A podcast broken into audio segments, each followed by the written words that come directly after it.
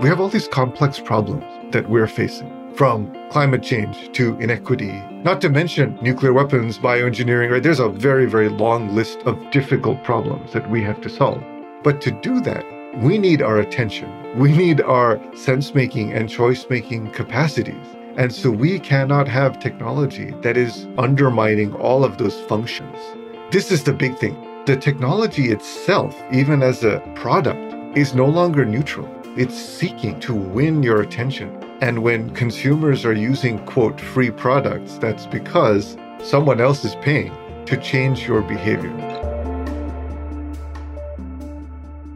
Welcome to Mind and Life. I'm Wendy Hasenkamp.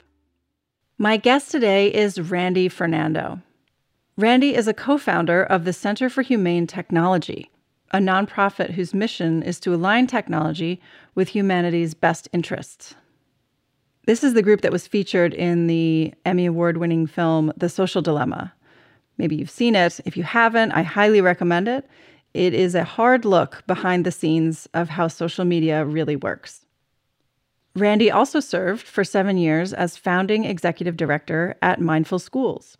And prior to that, he held numerous roles at the tech company NVIDIA. Today's episode is all about our current technology landscape. It's a topic we haven't spent too much time on so far on the show, but I'm really glad we are today. Tech definitely has an increasingly large presence in most of our lives, and I think certainly those of us in the contemplative space often wonder how we can best engage with tech or relate to it. So I'm really glad to have been able to chat with Randy about all this, and he brings a lot of expertise about mindfulness in this space as well. And as you'll hear, there are some common myths and misconceptions that I hope this episode can help clear up. The biggest one being the myth that technology is neutral. I chatted with Randy in September, and we covered a lot more than I can actually summarize here, but I'll just mention a few of the main points. Randy first shares how the strands of Buddhism and technology have woven together throughout his life. And then we get right into the challenges we face with tech today. He distinguishes between different kinds of tech and shares how it's evolved and helps us understand what's called persuasive technology. That's the kind that tries to influence our decision making and impact our behavior. And he highlights some of the traps this technology can create and also provides what I found to be a really helpful explanation of a phenomenon called the race to the bottom. Randy then takes on the commonly held idea that technology is neutral and it's just how you use it that determines whether it can be helpful or harmful. We discuss the role of incentives and mindsets and agendas in the tech space. And Randy shares an interesting view of technology through the Buddhist lens of dependent co arising. Throughout our conversation, we talk a lot about the power of incentives behind tech. And he approaches this point from a number of different angles, which I think is really useful. For example, Randy unpacks what happens when the economic driver behind technology comes from advertising and implications of the capitalist structure of competition in the marketplace. We also talk about tech through a training lens, and this gets us into a discussion of what's known as the attention economy. Here, Randy shares how tech is designed to co opt our attention. And we talk about how tech not only trains our attention, but also our emotions and even our values. We consider how tech influences our sense of self, and Randy describes the customized and fractured realities that tech can and has created, with implications like echo chambers, divisive polarization, and confusion about what's true. Importantly, we also spend a lot of time talking about how tech could be better and ways to change the current incentive structure. Randy walks us through the core principles of humane technology, and we take some interesting tangents into building ethics into artificial intelligence and a clearer picture of the Buddhist concept of dukkha. Randy also touches on an interesting intersection between the contemplative space and the tech world, sharing thoughts about the pros and cons of using technology to deliver mindfulness programs. I definitely suggest checking out the show notes for this one. There are a lot of really important resources there. You can find a link to the movie The Social Dilemma, and also information about some great offerings from the Center for Humane Technology, which are all freely available. This includes a link to their free course, which Randy describes in the episode, called Foundations of Humane Technology. And they're now offering live presentations of the material from that online course, which has been really popular. You can check that link to see when the next session will be. Another resource in the show notes is a link to the Center for Humane Technology's fantastic podcast, Your Undivided Attention. And for those of you who have young people in your lives, there's a toolkit specifically designed for youth to help them understand how tech works and how we can take care in our relationship with it. As technology becomes more and more integrated into our daily lives, I think it's critical that we educate ourselves and think deeply about this space, what tech is doing to our minds, and how we can make it better. I love the way Randy's able to lay all this out so clearly, yet still holding a lot of nuance, and also with such insight about how mindfulness weaves into the picture. This is an episode I think can be broadly accessible even to folks who might not normally listen to a podcast about the mind or meditation. So please consider sharing this within your circles. I learned so much from this conversation. I hope you do too. It's my pleasure to share with you Randy Fernando. I'm so pleased to be joined today by Randy Fernando. Randy, welcome and thank you so much for being here. Thank you so much for having me. I always like to start um, with a little bit of background from the guests. So I'm curious how you got interested in contemplative practice and Buddhism, and then also the technology sector. Sure. Um, so I was born in Sri Lanka, and I was born to a very Buddhist family. So that sort of answers some of it. I was very fortunate to be introduced to mindfulness and programming at roughly the same time. Um, oh, wow. Mindfulness primarily through my mother and programming primarily through my father. And so those threads have sort of interwoven in my life in, in surprising ways, in ways that I didn't expect. And I'm very grateful for both of them. But that's that's how it happened. And then how did you get into the, the tech sector? And then what drove your interest in what's called humane technology? So, building on, on what I just mentioned, I I started programming very young and I, I love the idea of putting pictures on the screen. This is what lit me up. And so I kind of followed that. Um, and in the background was sort of reading Buddhist books here and there, right? You know, because they, they come they come to you, right? When you're in, yeah. in Sri Lanka, and my family uh, is very Buddhist, and my parents are very knowledgeable about Buddhism, and so uh, a lot of uh, relations also who would send send books to read. So I was doing all that, but I was really following this path of computer graphics. Came to the United States to study computer science and did a master's in computer graphics. Ended up at NVIDIA to do computer graphics. And was very fortunate because it's really fun and interesting. Like that's a field that's that's very interesting. Um, and also became increasingly interesting as processing power was in, improving all the time. Um, and then i did that for for seven years got to run a bunch of projects and write some books and it was just a huge opportunity for me at nvidia. So after seven years i was looking for uh, different ways to you know volunteer and just be more involved, just going back to where I grew up and thinking about how to be of service, right, in, in other ways was very important to me. Uh, so I was looking around and then I came across a group that was teaching mindfulness in schools. And I thought that was really cool. Um, of all the things that I had volunteered at, that seemed like the most kind of addressing root causes, like very systemic. Yeah. This is the Mindful Schools program? Yes. That program eventually became Mindful Schools. So after volunteering for two years alongside my Silicon Valley job, I felt that we would unlock a lot if I made the volunteer job my full time job. So I made the jump. I uh, moved from Santa Clara to Oakland and ended up serving as executive director of Mindful Schools for seven years. And we, we were one of the first programs to provide high quality online mindfulness training to educators at scale. And Mindful Schools has now shared mindfulness skills with tens of thousands of educators and millions of children globally. Wow. And then in the course of that, I had met Tristan, uh, I think in 2015. Tristan Harris. Tristan Harris. Yes, yeah. that's right. And so I pinged him in 2017 and I was trying to find out, you know, what he was up to. And he was like, oh my gosh, I was just on 60 Minutes and I could really use your help organizing. There's all this energy going on.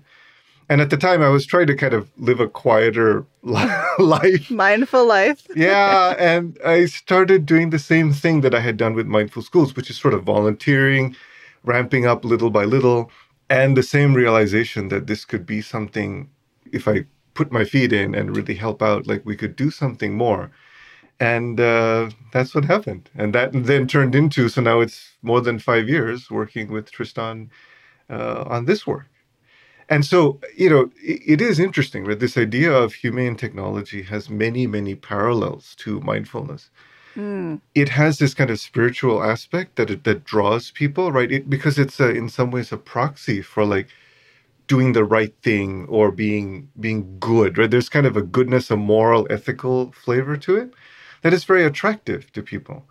But there's the same dark side that mindfulness has in that context, right? Where it's easy to take a definition, something like that can be a container for many different types of definitions. And so you have to be very careful what you allow that to become, right? So in the mindfulness world, the problem is if it becomes just nice, uh, kind, friendly, good, like these, these words are, are sort of, they're not terrible, but they lack substance. Right. And the original context of mindfulness from the Buddhist practice, and you know, you, you go back in the history and has a very specific structure, there's specific foundations, and each of them has a lot of like there's, there's structure and detail in there. And also pulling it out from the Eightfold Path is another challenge, right? When you secularize it and bring it into society, in a society that's driven by certain like capitalist mechanisms, you start to have problems. So, similar thing with humane technology, same challenges, where there's a lot of potential to do the right thing, to do better, uh, but also a lot of traps. And so, one of the things we've tried to do is to define that concept as clearly as we can. So, it's harder to kind of greenwash, right? To kind of take over and, and usurp um, for other for other means. Mm-hmm. So, very briefly, I mean, one thing we've done is we built a course it's called Foundations of Humane Technology. So the idea there is to kind of lay down some some theory, right? Some kind of conceptual basis. And so in the course, we cover a few things, right? One is this idea of uh, we call setting the stage, just looking at where we're going, like where's technology taking us. But the rest of the course gets into these, what we call the principles of humane technology. So that's the idea of respecting human nature, minimizing harmful consequences, centering values, building shared understanding, respecting fairness and justice, and providing conditions for that to be successful, and then thriving, right? Really supporting the thriving of individuals, communities, and society uh, as a whole, and also the planet, right? So when you put those pieces together, uh, we've tried to talk about them in a way that's rigorous enough that you can't easily pass the test if you're actually doing harm. That's so fascinating, drawing those links between the problems that have happened in the mindfulness world, too, that I'm sure you had so much experience with from mindful schools and all of that. Yes. So let's jump into the landscape, uh, current landscape of technology today. Can you share from your vantage point kind of what it's looking like, positive and dangerous developments, what we might be expecting to come next, and how we should be thinking about all that? Yes in general, I think that the, the positives of technology are really well known. you know, like there's hundreds of billions of dollars of marketing behind the positive side. And we know some of those. A lot of them are traps, actually. Uh, and so I'll try to give a few principles from which to view the whole thing. Um, one is I think technology is the great accelerator, right? It is the thing that allows us to progress so quickly. And in many cases, it was that was very good, right? For for many decades, 60s, 70s, 80s, 90s, even. I think it was uh, there was just a lot of good happening, and there's a reason why it wasn't as harmful. And that kind of comes back to a, a quote from the renowned sociobiologist Dr. E.O. Wilson. He said, The real problem of humanity is that we have Paleolithic emotions, medieval institutions, and godlike technology. Mm. And I think that sums it up really well. And what changed? between, let's say, the 90s and now is that our technology wasn't godlike. The semiconductor technology, right? It is, it's the only thing we've ever built that actually increases in power, in, in, in ability, two times every 18 months. And this is Moore's Law, right? And that has actually stood to be true for decades, which is, is remarkable. And so now, since, let's say, since the 1960s, uh, we've got about a trillion times performance increase. Wow. There's nothing else we've ever built that comes anywhere near that. And for a long time, those things were fine, right? Like when when the hard disk storage capacity went from four megabytes to eight megabytes, we're pretty happy. It's it's it's all good, right? When uh, the CPU got faster and your word processor is you're not waiting as long for the word processor, it's fine. What starts to be a problem is when we have technologies that are now exceeding human limits, right? So there's two key things, right? The the point where technology exceeds human capability and also where it exceeds human vulnerability, right? So these two points I think are, are very dangerous.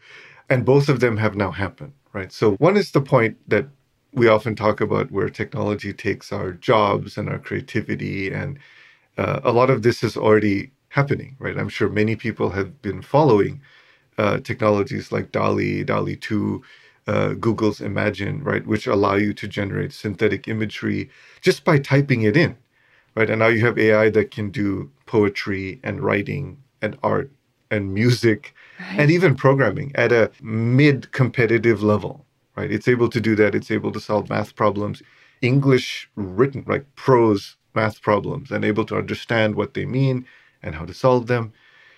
So there's some real consequences for all of that um, with respect to what do we do? Like, what's our purpose? But there's this other point that's also very important that I think has been, uh, that has caused a lot more problems that we are facing right now that make it harder for us to solve the first set of problems, which is when technology exceeds, when it, when it undermines, right, our human vulnerabilities, when it uses our own human nature against us. And this is what's happened with a lot of the persuasive technologies, right? Persuasive technology is we use this term to mean the class of technology that interacts with the brain and tries to influence your thoughts and behavior. And already that definition kind of tells you why it's so dangerous, right? Because it gets at the core of how we make sense of the world and how we make choices. And when we have our devices the social media platforms in particular, but also just phones and a, lot of the technology now that's with us all the time, or let's say far too often, and serves as the intermediary between our brain and the outside world, then you have a problem, right? Because when that when that has different incentives, when it doesn't have aligned incentives with your incentives, then it's trying to exploit you in different ways. And so this is very different from other technologies that we've had, right? The word processor, Microsoft Word, you know, when was never trying to do something like that, right? It's a great example right, of right. it just tries to help you produce the document and that little clippy guy would like appear and be like, Do you need help? You know, and, and it's just so simple and so harmless in comparison with technology that influences how we think, how we make decisions, and how we interact with with each other. Do you feel like um, that kind of technology that you were just describing that that has these different incentives is that very much linked with social media? Because um, that's how I first would think of it, but maybe there's other domains where that's also happening. This problem has shown up, I think, everywhere.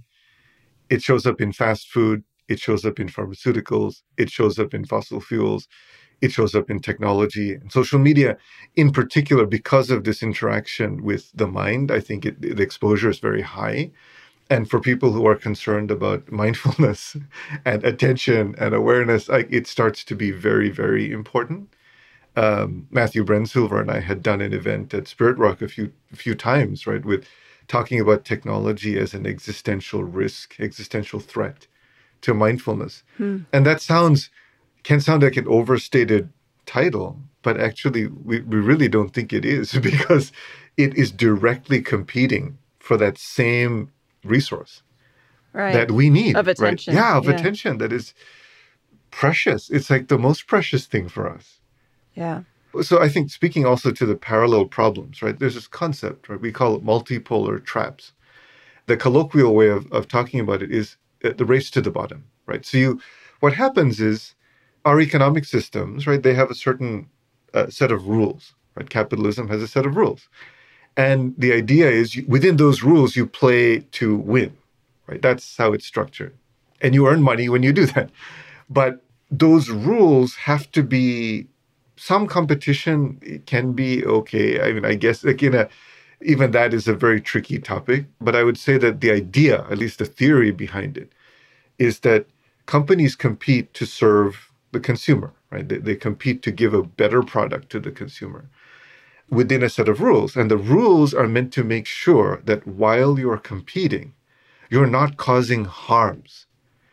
Now, the problem is, of course, everything that we do causes unintended consequences. And sometimes they're very intended, right? This is the problem is when companies start to realize, aha, there's certain harms that the rules don't account for. But the companies don't have to pay for them. Who does have to pay for them are other people, right? So it's not on the company's balance sheet, it's on someone else's balance sheet, it's on society's balance sheet. And most of the time, it ends up on people who have less power, normally people who are marginalized in one form or another, often related to wealth, and children and future children, people who haven't been born yet, right? That's where these costs go. And so when these competitions are running all the time and they're accelerated by technology, then you start to have really big problems. And this is how we've got into the situation we're in now with massive inequality and the threat of climate change, right? The, the, the climate crisis has accelerated so quickly because these systems are out of control and the harms, the pollution was sent up into the atmosphere, the other balance sheet. Right. And now we can't get it back, right? It- It's so hard to solve these problems once they're rolling.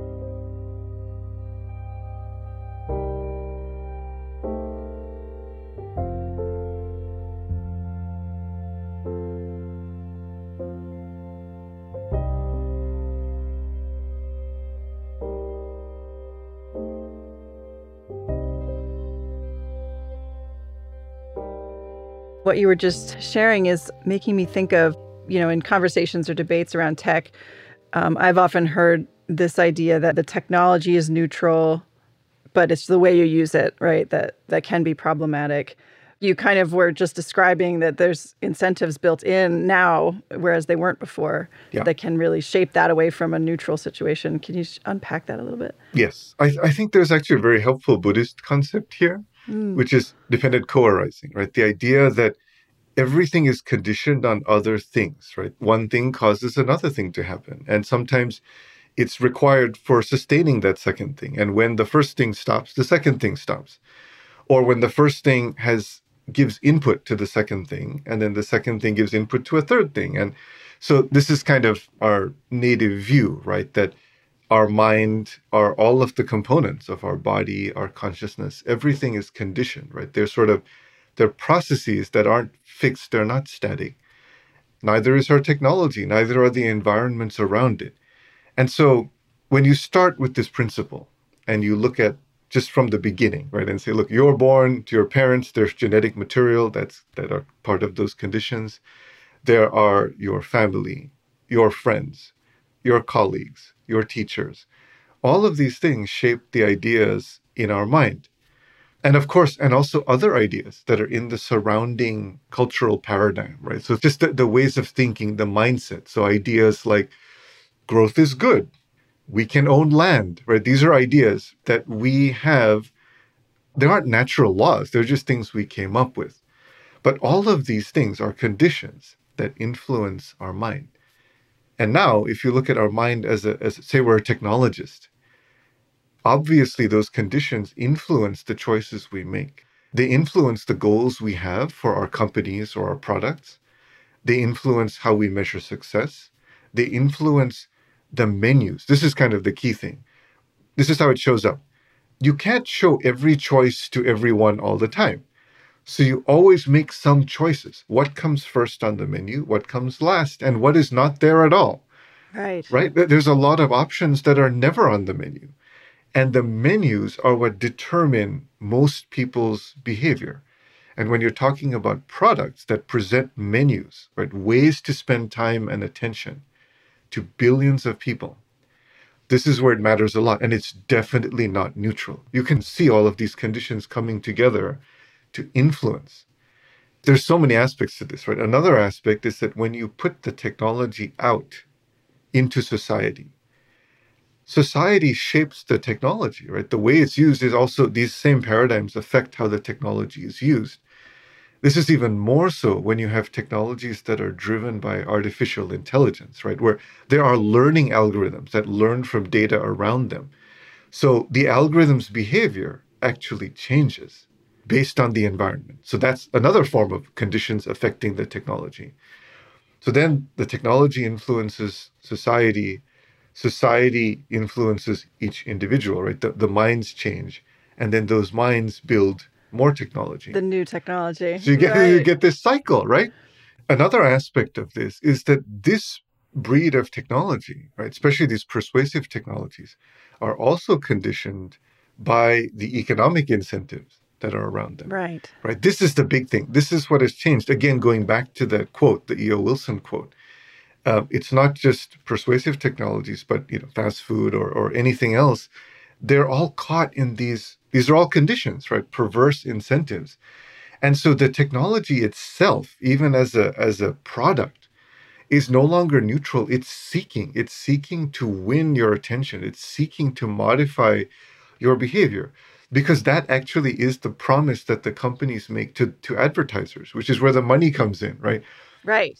That seems to be the foundational problem. That's right. Where the In- money comes from. In, Yeah. Exactly. You should always, I think this is just a general good practice, right? In life, is just kind of be aware of where incentives are coming from. And when consumers are using, quote, free products, that's because someone else is paying, right? And in this case, you're the product and the advertisers are paying, right? They're paying for the product. They're paying to change your behavior. And this is what's so tricky. So this leads to this kind of very misaligned incentives. And so technology that is actually very far from being neutral because it has an agenda. Right. Another really helpful thing, which is related to this idea of conditions, right, independent co-arising, is the idea of using a training lens when we think about technology, right? In every interaction, we're changing each other, obviously. And this is why like parents care so much about who their kids' friends are be- uh, who their teachers are, right? Th- those are the those are the inputs, those are the influences, and this is where the famous quote about our friends, right? Our friends on the journey being the key aspect, right? On, on the Buddhist path, it's really important who our friends are, who our teachers are, who we walk with. But now what's different is we have this technology, we have this phone that is kind of like this friend who's with you all the time. And for kids, it's a remarkable amount of time. I saw Common Sense Media does a study every year. Uh, they do the survey of screen time and you know what what kids are doing. Um, in 2021, for teens, boys were spending more than 10 hours of screen time, entertainment screen time per day, and girls it was nine hours. Oh my gosh. So that includes social media, that includes watching videos, that includes gaming, but that is a remarkably large amount of time, right? Kind of all day. It's kind of all day. I was like, wait, when do they do anything else? And I think part of that is the average is probably skewed from weekend screen time, which is probably even higher, right? So weekdays is probably a little bit lower.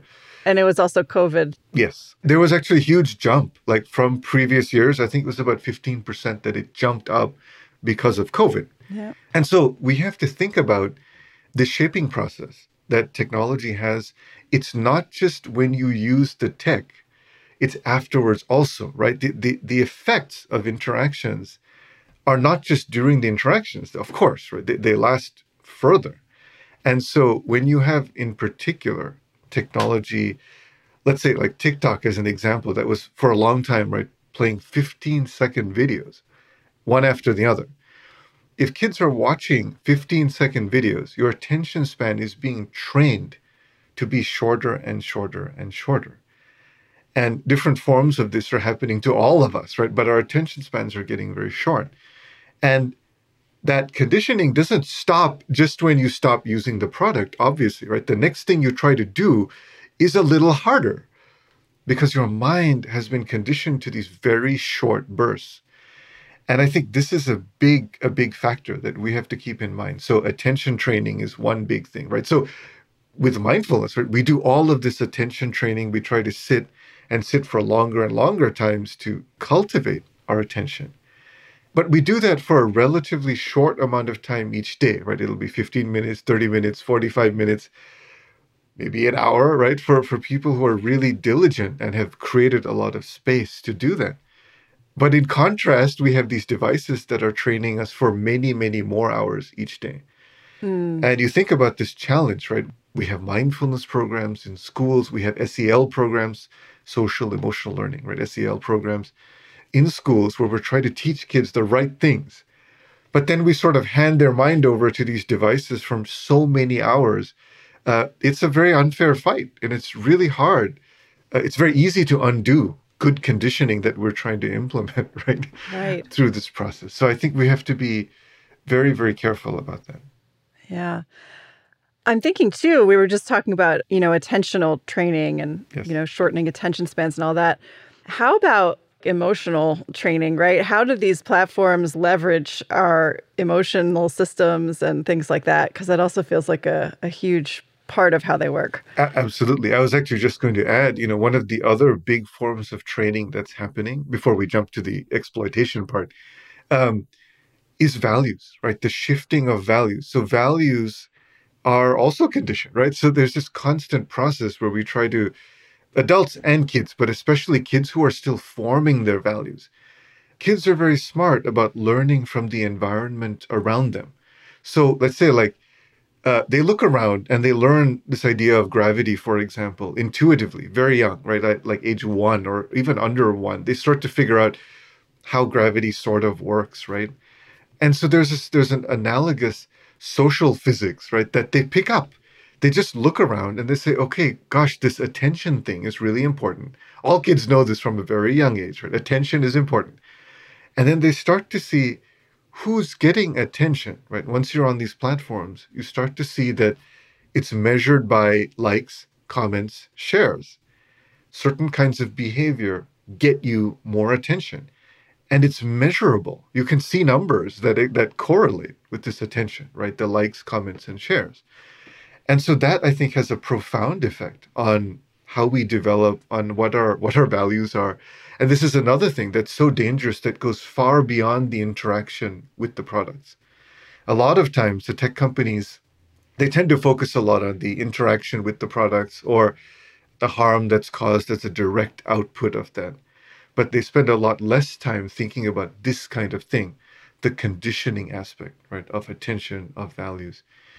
And so, so then to your question about exploitation, yeah, this is the other thing, right? This is why um, in our course we talk about human nature, respecting human nature, because we all have these cognitive biases, right? These are just built into us, and they're mostly survival mechanisms. They're hardwired in a very deep way into our brain, and they've served a very good purpose for us. Um, we have sort of outstepped our evolutionary bounds, right, with technology with all the advancements, especially of the last few decades. And so some of the cognitive biases no longer serve us as well. So, for example, we're drawn to food that has high energy because when food was scarce, it makes a lot of sense to find those foods that have high energy, high energy density, right? So, high in fat or high in sugar that allow us to store energy for the future because maybe maybe next week it won't be so easy to find food. But now food is plentiful, right? And so uh, fast food companies, of course, tap into the same physiological survival mechanism, but they give us more and more sugar, and you get into this race. So this is back to this idea of multipolar traps and race to the bottom, where when one company finds this exploit, the other ones have to find it too, right? Because you can't compete suddenly everyone's buying that type of hamburger or that kind of ice cream, right? That kind of sundae. And so you have to do it too. And you have to find new ways to compete. And because the rule set doesn't factor that in, it doesn't stop that competition until the rule set changes, everyone is now competing in this bad way. So, an analogy that happens uh, in the social media world, right, is when TikTok came in with these really short 15 second videos, everyone else was like, oh gosh, this really works well. Because before people can even figure out, wait, do I want to continue or not? They're on the next video. Right. And so their attention, right, there's no pause. There's no like consideration anymore. No, we talk about this all the time, right? This idea that mindfulness gives you a space, some space to pause and reflect. That space is gone, right? And so you just you just stay in it's sort of like a trance. So then Instagram launches Reels, YouTube launches Shorts, and everyone is now in this competition, right, to go for shorter and shorter pieces of attention. And that of course is very harmful to everyone. And and the funny thing is actually a lot of people at the companies they agree with this they know this too but because of the economic incentives and you're talking about like some of the biggest companies in the world hundreds of billions of dollars of market cap when they're caught in these races it's very hard for anyone in the companies to do the right thing because ceo is accountable to the board the board is accountable to the shareholders and the whole thing is built on the stock price going up, future growth, future possibilities. And so this is why you really have to bind, right? Bind the rules properly. And you have to bind the rules by doing things like raising awareness from consumers so consumer behavior changes. You have to pass laws. Th- those are the exact rules, right? You have to pass new laws, but legislators will only pass the laws if they feel like there's support behind them from the citizens you can have litigation, right? There's penalties, right? Litigation puts penalties on the balance sheets back onto the companies. You can have insiders speaking out, so whistleblowers. You can have uh, new inspiration for how to do technology right so that consumers can see, oh, this is a more humane technology. So, all these pieces, it's kind of complex, but just touching on that very lightly, because I think we should talk about how you bind these traps. Uh, that's the quick answer to that.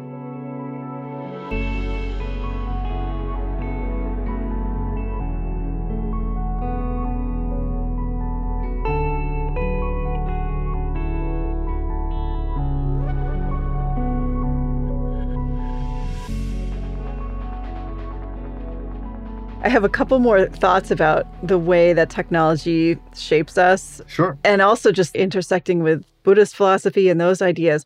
I'm wondering how you think technology shapes our perception of self, right? Because the, the concept of self is such a huge thing in Buddhism and kind of realizing yes, yes. that there's some illusory capacity there. We don't have these kind of stable, fixed, independent selves. So I'm just wondering if you've thought about that in relation to technology and what technology tells us about self. So one way to think of it is that we're stuck in this attention economy, right? Anyone who wants to share an idea, you have to win in the attention economy to get attention in order to share the thing you want to share. And that's true at every level, right? Whether it's professional or personal. And so what happens is everyone ends up in this kind of race. And it's kind of a race to be performative. It's a race to make sure you look good it's a race because you come back to this idea of likes, comments, and shares and making sure your stuff is actually being seen because we kind of feel sad when we put something out in the world and it's not seen, it's not acknowledged. And so everyone ends up in this race, right? So on Facebook, it's a race to share the family pictures, right? Of like how things are going well. There's less incentive to share things that aren't going well. And a big part of that is because there's this idea that you should be having like hundreds or thousands of friends. In a more intimate environment, we actually are more vulnerable. Like like say you were having people over for dinner, you would be much more vulnerable and you'd share more about what's good and what's bad. But here it's like because there's this you're, always performing in, on the stage in front of so many people. Uh, you do end up reinforcing this idea of a certain kind of self. Uh, this happens a lot and it happens on linkedin right? Everyone's sort of like humble bragging right about their latest you know i'm so honored to be part of this thing. There's no other way to do it. Everyone sort of gets caught. Um, people don't talk that much about the adverse things that happen to them in their job because there's also legal issues why you can't do that, right? So it, it ends up, there's these little races that are happening everywhere. Um, and so I think a lot of times people who've thought about this deeply just end up off of the platforms because it's just almost impossible to do it the right way. Um, right, because you just get buried. Exactly. Yeah. Your stuff just doesn't get seen. And then it can actually be a little bit frustrating, right? Where you look at it and you're just like, oh, I'm trying to do the right thing, but it's still like no one's looking. One thing that is an interesting exercise is to look at what was the intention behind the post. And if you include that as part of the post, like say you were doing ah. that. Yeah, people don't do that much because if you did it for a while, you would stop posting because mostly it's related to some kind of ego development. Um, yes. You know, that, that's the truth. Interesting. Right? Yeah. And so it also comes back to what is skillful in terms of developing a small number of deeper relationships versus a large number of light, superficial relationships. And the former is a lot more satisfying and I think serves everyone better um, in life. So again, if that's the goal, you would do it differently. You you don't have to get into the game at all. Right, right. And I guess it certainly doesn't even approach the idea of an interdependent self, you know, or something larger than our own. It just reinforces this individual, separate, siloed self. V- very much so. I think there's also, this brings up this aspect of um, shared understanding and the fracturing of reality, yes. right? So because the companies want to individualize, they want to individualize your reality because they want to customize ads essentially, right? Like the more they can customize your reality, the more they can get to know you well and the more they can connect you with advertisers who want to sell you something. And it's important to remember here that advertisers also includes things like political campaigns. So there, they're not selling you a, a shoe, right? They're, they're not selling you a product. They're selling behavior. They're selling a vote, they're selling a choice. And all of this can be exploited by third parties and foreign countries. And we won't get into all of that, but there's there's a lot of implications. But this slicing of reality, yeah, you start to get a more and more individual siloing instead of like a more interdependent view where you're where you're looking and saying okay let me understand the views and conditions of others which would be really helpful right to reduce some of the polarization that we have as one example. Um, and instead we end up in more tribal echo chambers. And actually there was a study by this group called more in common and they did this interesting study called the perception gap study. So you can find out about it at perceptiongap.us.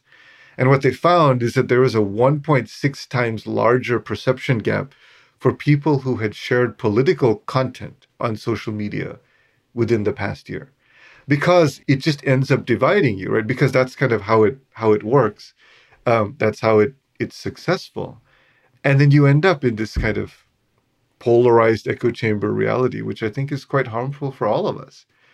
When in fact, I think the wiser view is to say, okay, what are actually the conditions that cause someone to believe the way they do, right? They said something I really don't like. Why did they do that? My wife is really good at this. And so I actually, it's great to have that training where she, when I get frustrated with someone, she'll quickly move to the empathy for why it is that they might be doing that and a lot of times there's reasons we don't know. And by the way, we do the same thing to other people, right? We, we do things that aren't the best choices. And we have an excuse for ourselves, but they don't know what that is, right? So a wiser kind of social media would lead us to understanding some of those conditions, perhaps. Yeah. You mentioned earlier something about how tech can interact with and maybe even like corrupt our processes of sense making and decision making do you want to say any more about that or give an example of how that can play out? Part of maybe what you were just talking about, polarization, feels relevant. Yeah, I think this is one of the key concepts. So it's worth underlining again here because um, this is one of the areas where we're having the, the biggest problems from this generation of technology, persuasive technology, is the inability to figure out what's true and what's not true. Yes. In essence, right, if you look at democracy, the way it's structured, it's built on this idea that you would get information from the outside. You you would integrate it in your head, right? You would sort of figure out, okay, you'd make sense of it in some way and say, okay, I know what's true. I know what, what's not true. I know what's important to me. And then you make choices based on that information. And one of those choices is voting, right? The idea of voting um, in a way that's in your best interest and in your community's best interest and in the country's best interest and ideally the world's best interest. Um, but now we have these these abilities to manipulate, right? So micro targeting causes it, it gives a path for people to inject ideas into other people's heads. Can you just unpack that idea of micro targeting? Of course.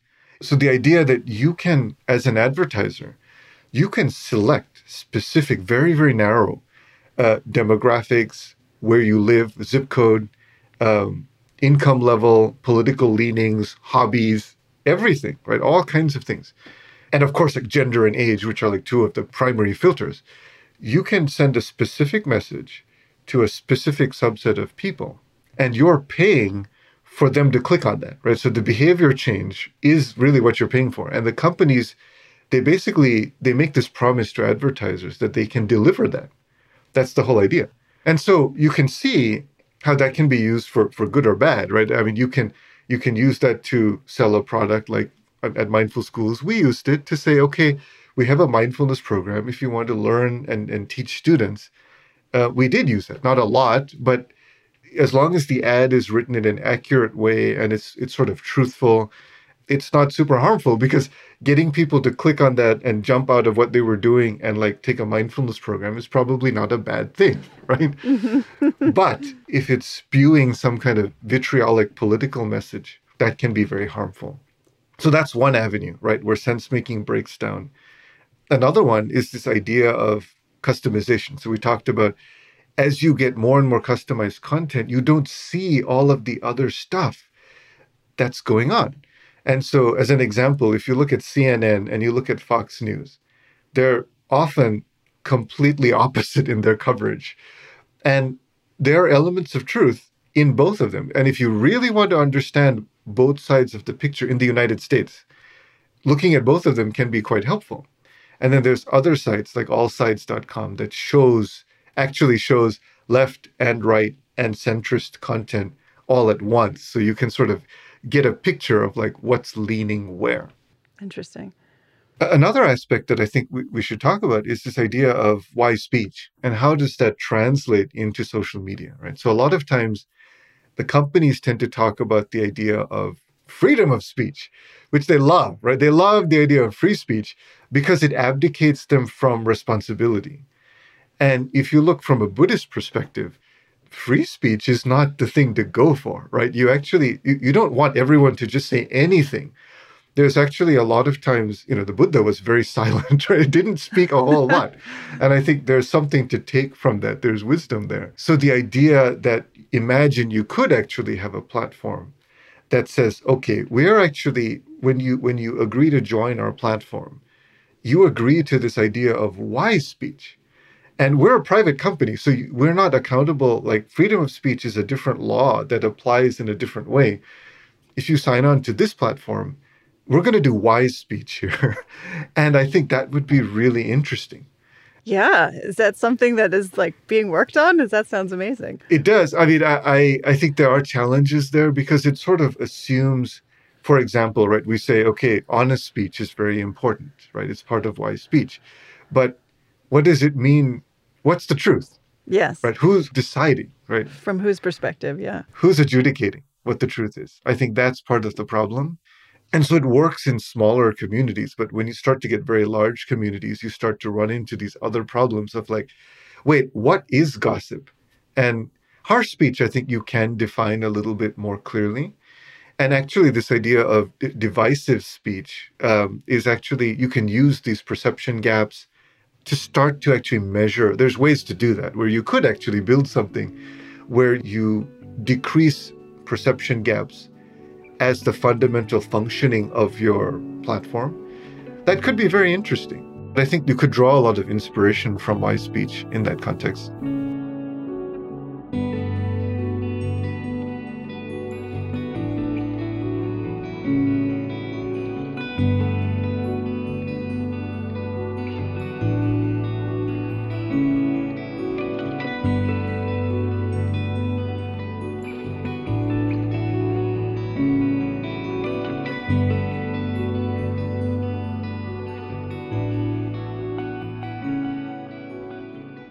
Is also fascinating. You've spoken a little bit uh, here and there about, you know, potential ways forward or how we could do this better. Just wondering from all of your work at the Center for Humane Technology, what would a better platform look like that is feasible and is it even doable within this capitalist structure? Because we've talked a lot about those larger frames that kind of hold the incentives and all that. So, how do you think about all that?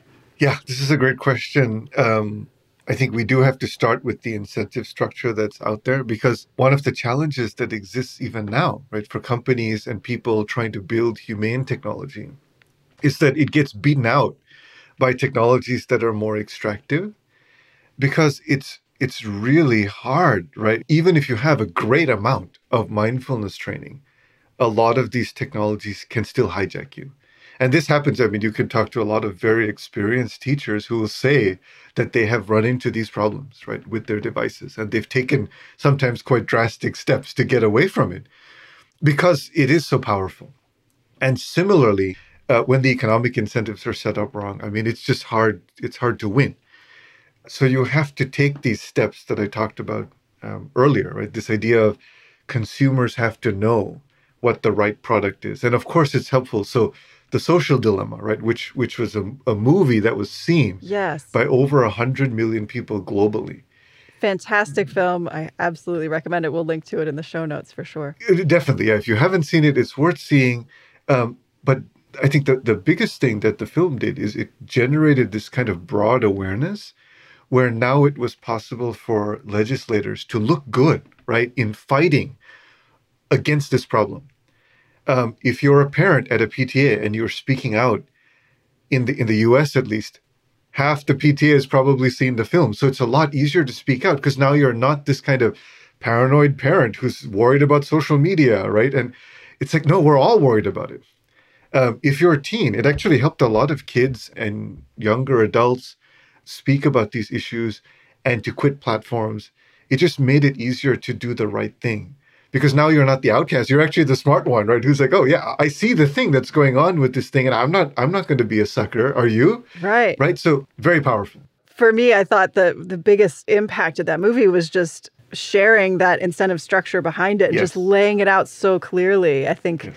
most of the public I, I didn't really have the clear sense of that and it definitely shifts your relationship and your perception of what these platforms are up to. Yes. So thank you for doing that work. Oh, of course. We're very honored to be part of it. Um, and right, so when you have that those kinds of conditions, right, then you get litigation, right? So then you get companies uh, are are worried about litigation because litigation is one of the things that can bring in those external costs back on their balance sheet, right? If they're harming kids, if they're harming democracy, if you're, I mean, you have to how do you put a price on those things is what's so hard. Yeah. Um, but in some cases there's some really concrete and horrific harms that have happened. And those harms have a price. Sometimes the price feels infinite. If it's the loss of life it's infinite right? Yeah. And you have to bring that in and then that's one way of taming the conditions. Um, and then you have to show how it can be done right. So this let's talk a little bit about that right? This is why we built this course a lot of our work um, is also trying to help people see if we wanted to do it right, what would it look like? And so in the course, right, we talk about those principles, right, that I already mentioned, right? This idea of respecting human nature, minimizing harmful consequences, centering values, building shared understanding, supporting fairness and justice, and kind of helping thriving to happen. Mm-hmm. All of these things, right? So I'll talk a little bit about each of them. So, respecting human nature, what that means is saying, okay, we have these cognitive biases. How can we use them to help us instead of exploiting them, right? To kind of hijack people. So, a good example is when we speak to someone else to solve a problem in person. It's beautiful, right? We look at their eyes, we look at their expressions, we look at their inflection in their voice. Uh, we look at when they're nodding or not nodding. We have all these clues to help if the conversation is going in in a in a in a difficult direction. Right, we're having a difficult conversation, and we can see the, these cues that the conversation isn't going well. We can take action on it, right?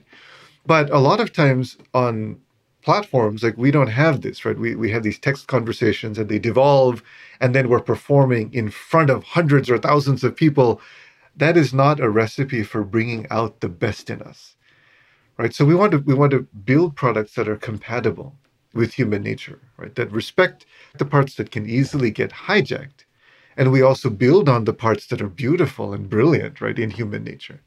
This idea of minimizing harmful consequences, it's like we have to be very interested in the ways that we are causing harm outside of our domain, outside of the rule set. And of course, that means we can't be purely maximizing money, right? Because it costs money to track down these harms and to fix them. Yeah. But so we share some, you know, different ways of uh, different rubrics for identifying, finding, and identifying these kinds of externalities and how to bring them in. We talk about that. Um, one example is the idea of what we call anti-KPIs, right? So in in the tech world, we have these things called KPIs, key performance indicators, and generally that's that's something that you measure, and when it goes up, things are going well. But the idea of an anti KPI is something that when it goes up, things are going badly, right? So, so for example, um, you could be measuring session time, right? Like how long uh, kids are spending on your platform. And if that goes up and up and up, that could be good. That could track really well with revenue. But if you're also tracking reports of addiction and that's going up, right, then you know that, okay, you're, you're having a problem here. Yeah. And that's just a simple example. Um, centering values, right? We have to know what our values are, what we're centering. Because again, we talked about this this idea of dependent co-arising, right? And how all of everything is conditioned. And so our values are in there, right? I'm just recognizing that our values are baked into the products we build and being deliberate about which ones we're centering. We're not going to get it perfect, but we choose what we're centering and we choose to fight for those and we make sure that our metrics are taking over our values because we're clear on what the values are. That's kind of the short version of it. Yeah. Can I ask a side question there? Of course. Yeah. Is there um, a way? I don't know too much about AI and the details of how they're built, but what is the space now of building ethics or values into these systems? How is that unfolding? Yeah, it's it's very challenging. There's a lot of work going on in the field, and I think um, in the end, it comes down to uh, there's just a lot of pieces. There's the incentive structure as usual. There's the product and the, the goals of the product and what values it's centering. And then there's also just technically, right, the the objective function. Like what is the AI optimizing for? So you can make some choices about what it's optimizing for that could be more or less harmful. Um, there's problems with the data sets that AI is trained for, trained on. That's a really big one, because a lot of times uh, the data sets represent society as it is right now. With all sorts of biases, right, built in. Yes, with all sorts of biases, and and, and like all of those structures end up being reproduced by the training sets right if you if you train on that data and you say like you want to be kind of close to that when you generate your recommendations well, then you're going to come back right to the same stuff, right? And so there's problems there with gender, there's problems with race, there's problems, of course, with like with wealth, right? And and and power concentration. All of those things just get reproduced again, right? So we have to be really careful about that. And ultimately, what we've tried to do is to present these concepts in the course that will help people, no matter what type of technology they're building. Like if they think about these things, they'll make better choices so yeah, that's kind of the short short answer to yeah. that question. Yeah. Thank you. So you were going back through the different values, yeah. Yes.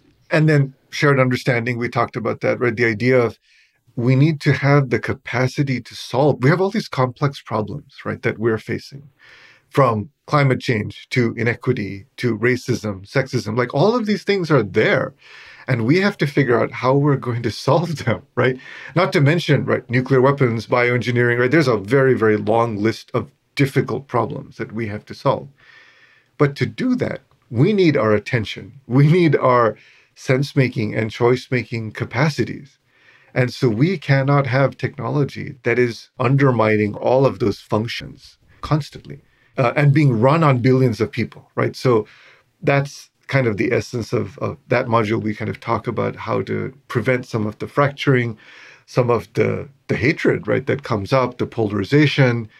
Uh, we need all those pieces to work. So we talk about that. fairness and justice, we kind of we talked about a little bit here. Um, but also, one of the things we do in that module is to help people talk about these issues in, in a way that can actually bring more people into the conversation. Because I think some of the conversations that take place, especially around race or gender, sometimes they can happen in a way that's so that that's not bringing everyone together and it makes it hard for the people who need to change to actually change and do the more right thing um, so i think i i definitely encourage people who are interested to look at that module um, and the last thing is thriving which i think is so important right so we in the course we framed it in a way it's a little little bit different from the the buddhist lens because the buddhist lens starts with dukkha right like just the idea of dukkha and saying what does that really mean and then how do we address that which is usually translated as suffering. Or, yeah. It, yeah. How do you put that into English? The Pali is a lot better. yeah. because it encapsulates so much more. It's more talking about the, the nature of life than about suffering, right? Like it's just saying that sickness, old age, death, getting things we don't want, right? Not getting things we do want. These are these are the nature of of life. So it's really just saying like there's this thing that's the nature of life. It's called dukkha. That's the Pali word for it. And it and it's just this one of these words with a long definition, right? It just holds a lot of things in it. And so I, I think it's uh anyway, that's just a little bit of a digression, but that's how I would hold it. Yeah. I heard it described as um, the inherent unsatisfactoriness of life. Is that does that sound like it yeah. would? Yeah, maybe better than suffering. Yeah, I mean, there's a lot of ways to say it. But I think even that implies a sort of resistance. And so that's interesting, right? That it's like it's just saying this is this is how it is. Yes. And not even seeing that as a as an uns even seeing as that problem. as an uns yeah, exactly. I think when we see it as a problem, the response is where all the prob that's where the real suffering is, right? That's where the right, suffering is. Right. So I think it's it is words have a lot to do with how we perceive all of this and how we like view this path of mindfulness and what it's actually about.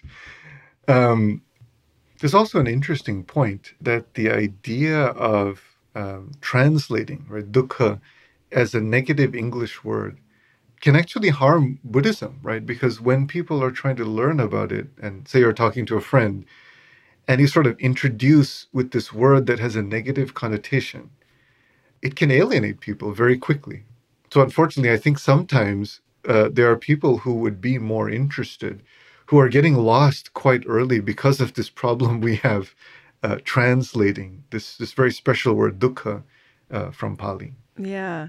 So I think so coming back to that and saying, okay, um, it's important for each of us to know what what does thriving mean, or like what does suffering mean? Like what does that mean to us? What does this word dukkha mean? Um, and so I think it's really, we try to talk about some of that, right? Different forms of thriving. We present it, of course, in a way that's compatible for technologists, right? To, to understand, because the, the entire course is, is built for technologists. Even though I encourage anyone to kind of check it out, um, if you see, see things that don't quite resonate, it's because it's, it's really designed for technologists. But misunderstanding thriving or like the idea of like, what's the point? Leads to a lot of bad decisions everywhere, right? Whether it's like in the values that you center or how you build shared understanding or, you know, how you exploit human nature. Um, we're building all these things because there's some idea of we want to help people to suffer less. But you have to be clear on what that actually means because there's all these traps, right, that lead to addiction, for example, or one of the big traps in technology is the, the greed aversion dance or like the hedonic treadmill, right? This idea that technology just takes us from one mental state to the other one, the, the polar opposites, right? Sometimes it takes us to wanting, oh my gosh, we got to have that thing. And then, of course, the next year, last year's product sucks, right? It has to right. suck because you got to get the new one. And so, this idea of being content uh, doesn't work out that well, right? For the the cycle of constant growth and reporting to shareholders. Right. Or with capitalism in general. It yeah, generally doesn't work out very well for, for capitalism. And so I think there's this inherent challenge. And so this is why I think that ultimately there's a bigger conversation, which is definitely beyond the scope of what we're talking about now, which is like capitalism as a system, even with rules, right? This idea that we're just always competing uh, is probably not the right thing, right? It's just not. We have plentiful resources on this planet for the people that we have on the planet. But if we have a competitive mindset all the time, it's it's pretty hard to get to a reduced suffering state, right? For for many people at once. And instead we're having wealth concentrating very narrowly on small numbers of people and an increasing number of people who are left behind. Uh, and this would be a very, very large number of people at this point, right? Uh, with with the new technologies that are coming. Um, Yuval Harari calls this group the, the useless class. Mm. And all of us, right? Almost all of us are going to be part of the useless class. Either you control the tech or you're going to be part of the useless class. And that's a that's a kind of depressing way to look at it. We don't have to have it be that way. But if you if you objectively look at the trends, that's where things are trending in a world where we also have the lowest infant mortality we've ever had. That's also true, right? Like we have more people out of poverty than ever, but also wider gaps than ever. Right. Right. So we have to be able to hold kind of the nuance of that conversation of saying um, it's not like a doomsaying thing. Of course, there's good things, but looking at the trends, we've got to really look out for some of them. They're going to be really harmful. Yeah, it's, it's also interesting that idea of a useless class. It really emphasizes the way that at least our current society is structured and like someone's value is totally bound up in their work. That's right. right. That's right. Like if you're not employed or producing, yes. you're useless. Well, it's actually even I'd say maybe even worse than that, which is that that it's bound in like how many people do you touch in a light way? Those are the richest people, right? Mm. The people who do like entertainers, performers, athletes, right? They, they and, and of course business people, right, who do things that are affecting large numbers of people in a light way. That's how you make the largest amount of money in this in the, the way the current economy is set up. People who work very closely with people intimately, social workers, right? The teachers, right? people look after children, right? Those salaries don't match. And so there's something really perverse about that, that we're we're rewarding this sort of very the superficial far above the deep and substantive. And so, with respect to all of these trends, I think it's very important to share that we can't be naively techno optimist about it, but we also can't be cynically techno pessimist about it. The problems that we're talking about today are problems that affect large, massive numbers of people, right? Like billions of people on the platforms, but also billions of people who are off the platforms because a lot, for example, journalists, right, they get information from Twitter largely, right? The, the, Twitter is like the, one of the favorite places to get information, but that then goes back into the mass media like TV.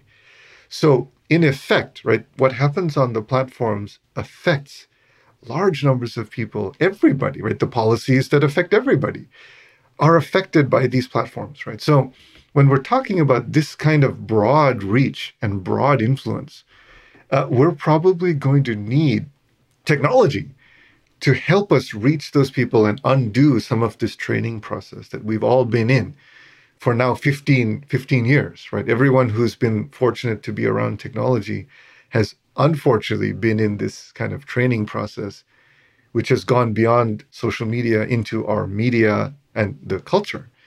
And so, even if you fix everything magically today, right now, so you just fix everything, our minds, right? This is where this, again, that same principle comes back of saying the conditioning is left over in your mind. And you, you, you have this problem, right? Where all of that has to be untrained, has to be retrained in a way skillfully, wisely, even if you fix everything right now.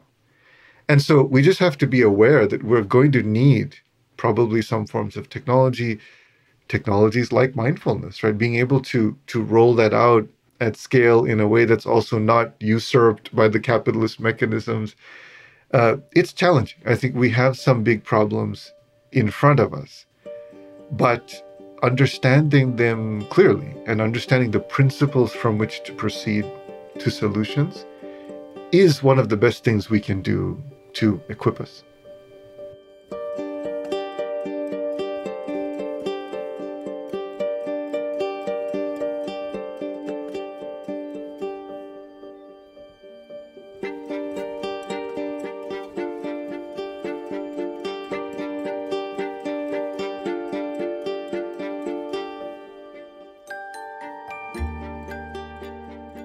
I'm just thinking about, you know, in thinking of ways that technology can help us and maybe help shift mindsets. I'm wondering, given all your experience with mindful schools and and then of course being in the tech space um, and seeing the rise of apps and all of the ways that technology has been used, you know, to share mindfulness and meditation, you know, and pros and cons of that. So I'm just wondering how you feel about that space and where it is today. Yeah, this is a it's a tricky one I remember many years ago, it was probably like 2016, where, where you know mindfulness was a billion dollar business.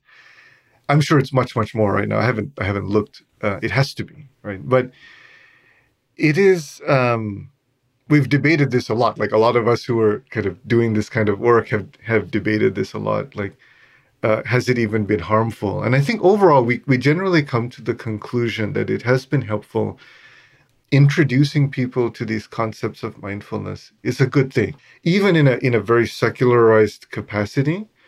If the secularized version actually covers the basic foundations of mindfulness and covers the body and the mind, but also Vedana, right? The idea of like we call feeling tone is sometimes translated um, another great Pali word, right? Vedana. Um, I think this this sense of like pleasant, unpleasant, or neutral, if you get good at catching that, gosh, that's a really useful skill. And so a form of mindfulness, secular mindfulness that covers those aspects um, and has enough authentic framing from like the original Eightfold Path, I think can still be really, really helpful.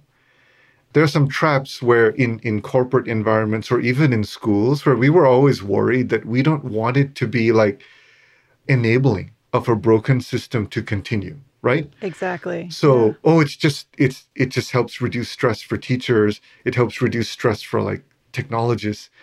And without addressing the fact that the whole system is is broken um, so there's pros and cons to that because i think teachers could still use these skills and we found that to be true. They find it very valuable. And a lot of times when you advertise, right? These programs, you say, look, we have this program. Stress reduction is the keywords, right? That will bring people in because they resonate most with that.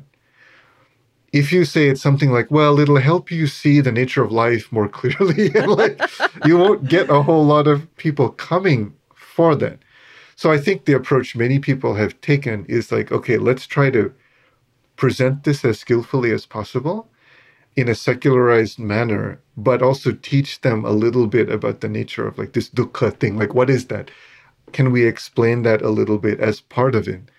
Um, and that's explained in such a secular way, right? The idea that we're going to get old, that we're going to get sick, that we don't always get what we want, and that how we respond to those circumstances matters is very compatible with almost every religion. I can't imagine. I imagine there's something that's incompatible, but you know, largely, right? And it also relates to this idea that many of the religions at the end they get back to this idea of acceptance, right? Acceptance is they all take you there. The major ones all take you there through different mechanisms, right? Through mindfulness, through an understanding of karma, through uh, one God or multiple gods, there's an acceptance of circumstances.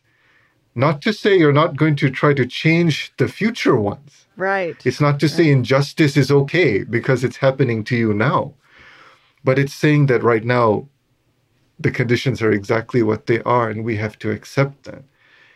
And then we can say, okay, well, we can look at the circumstances, analyze them, and act more wisely in the future. And then we do that again. We get to a new set of circumstances that we have to accept at that moment. And then we have to, right?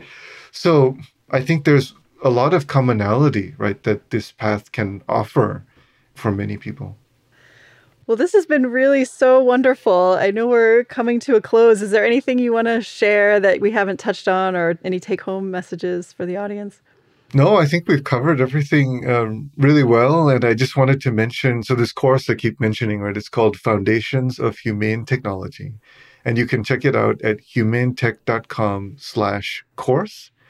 We also have a podcast called Your Undivided Attention, which you'll probably like if you like this podcast. I love that podcast. It is wonderful. Fantastic. Yeah. Where where Tristan and Aza, they, they cover all sorts of really complex topics, not just technology, but aspects of culture, of how the mind works, of economic systems, just every different thing, right? About how how we use language to communicate what goes wrong, and also how technology shows up on the global landscape all these kinds of trends. Um, really fascinating. And the last thing I want to mention is uh, for those of you who have young adults in your life and who want to give them something to learn, uh, we have what's called a youth toolkit. So at humanetech.com slash youth, there's a like a mini curriculum for youth. And so you can do that with your kids. You can share it with your kids' teacher at school. And it's a curriculum, right, that walks kids through how persuasive technology works, how the attention economy makes money, how it hijacks you, and it gives them chances to, to imagine what humane technology would look like from their perspective. So I think all that is pretty interesting. Oh, that's fantastic. Yeah, we'll definitely link to all those resources in the show notes too, but thank you Fantastic. for providing them here. Well, Randy, thank you so much thank for this you, conversation. It's been really a pleasure and enriching, and thank you for all of your work. It's such an important space. So, um, yeah, and thanks for taking the time today. Thank you so much, Wendy, and thanks everyone for your time and attention. Take care. This episode was edited and produced by me and Phil Walker, and music on the show is from Blue Dot Sessions and Universal. Show notes and resources for this and other episodes can be found at podcast.mindandlife.org.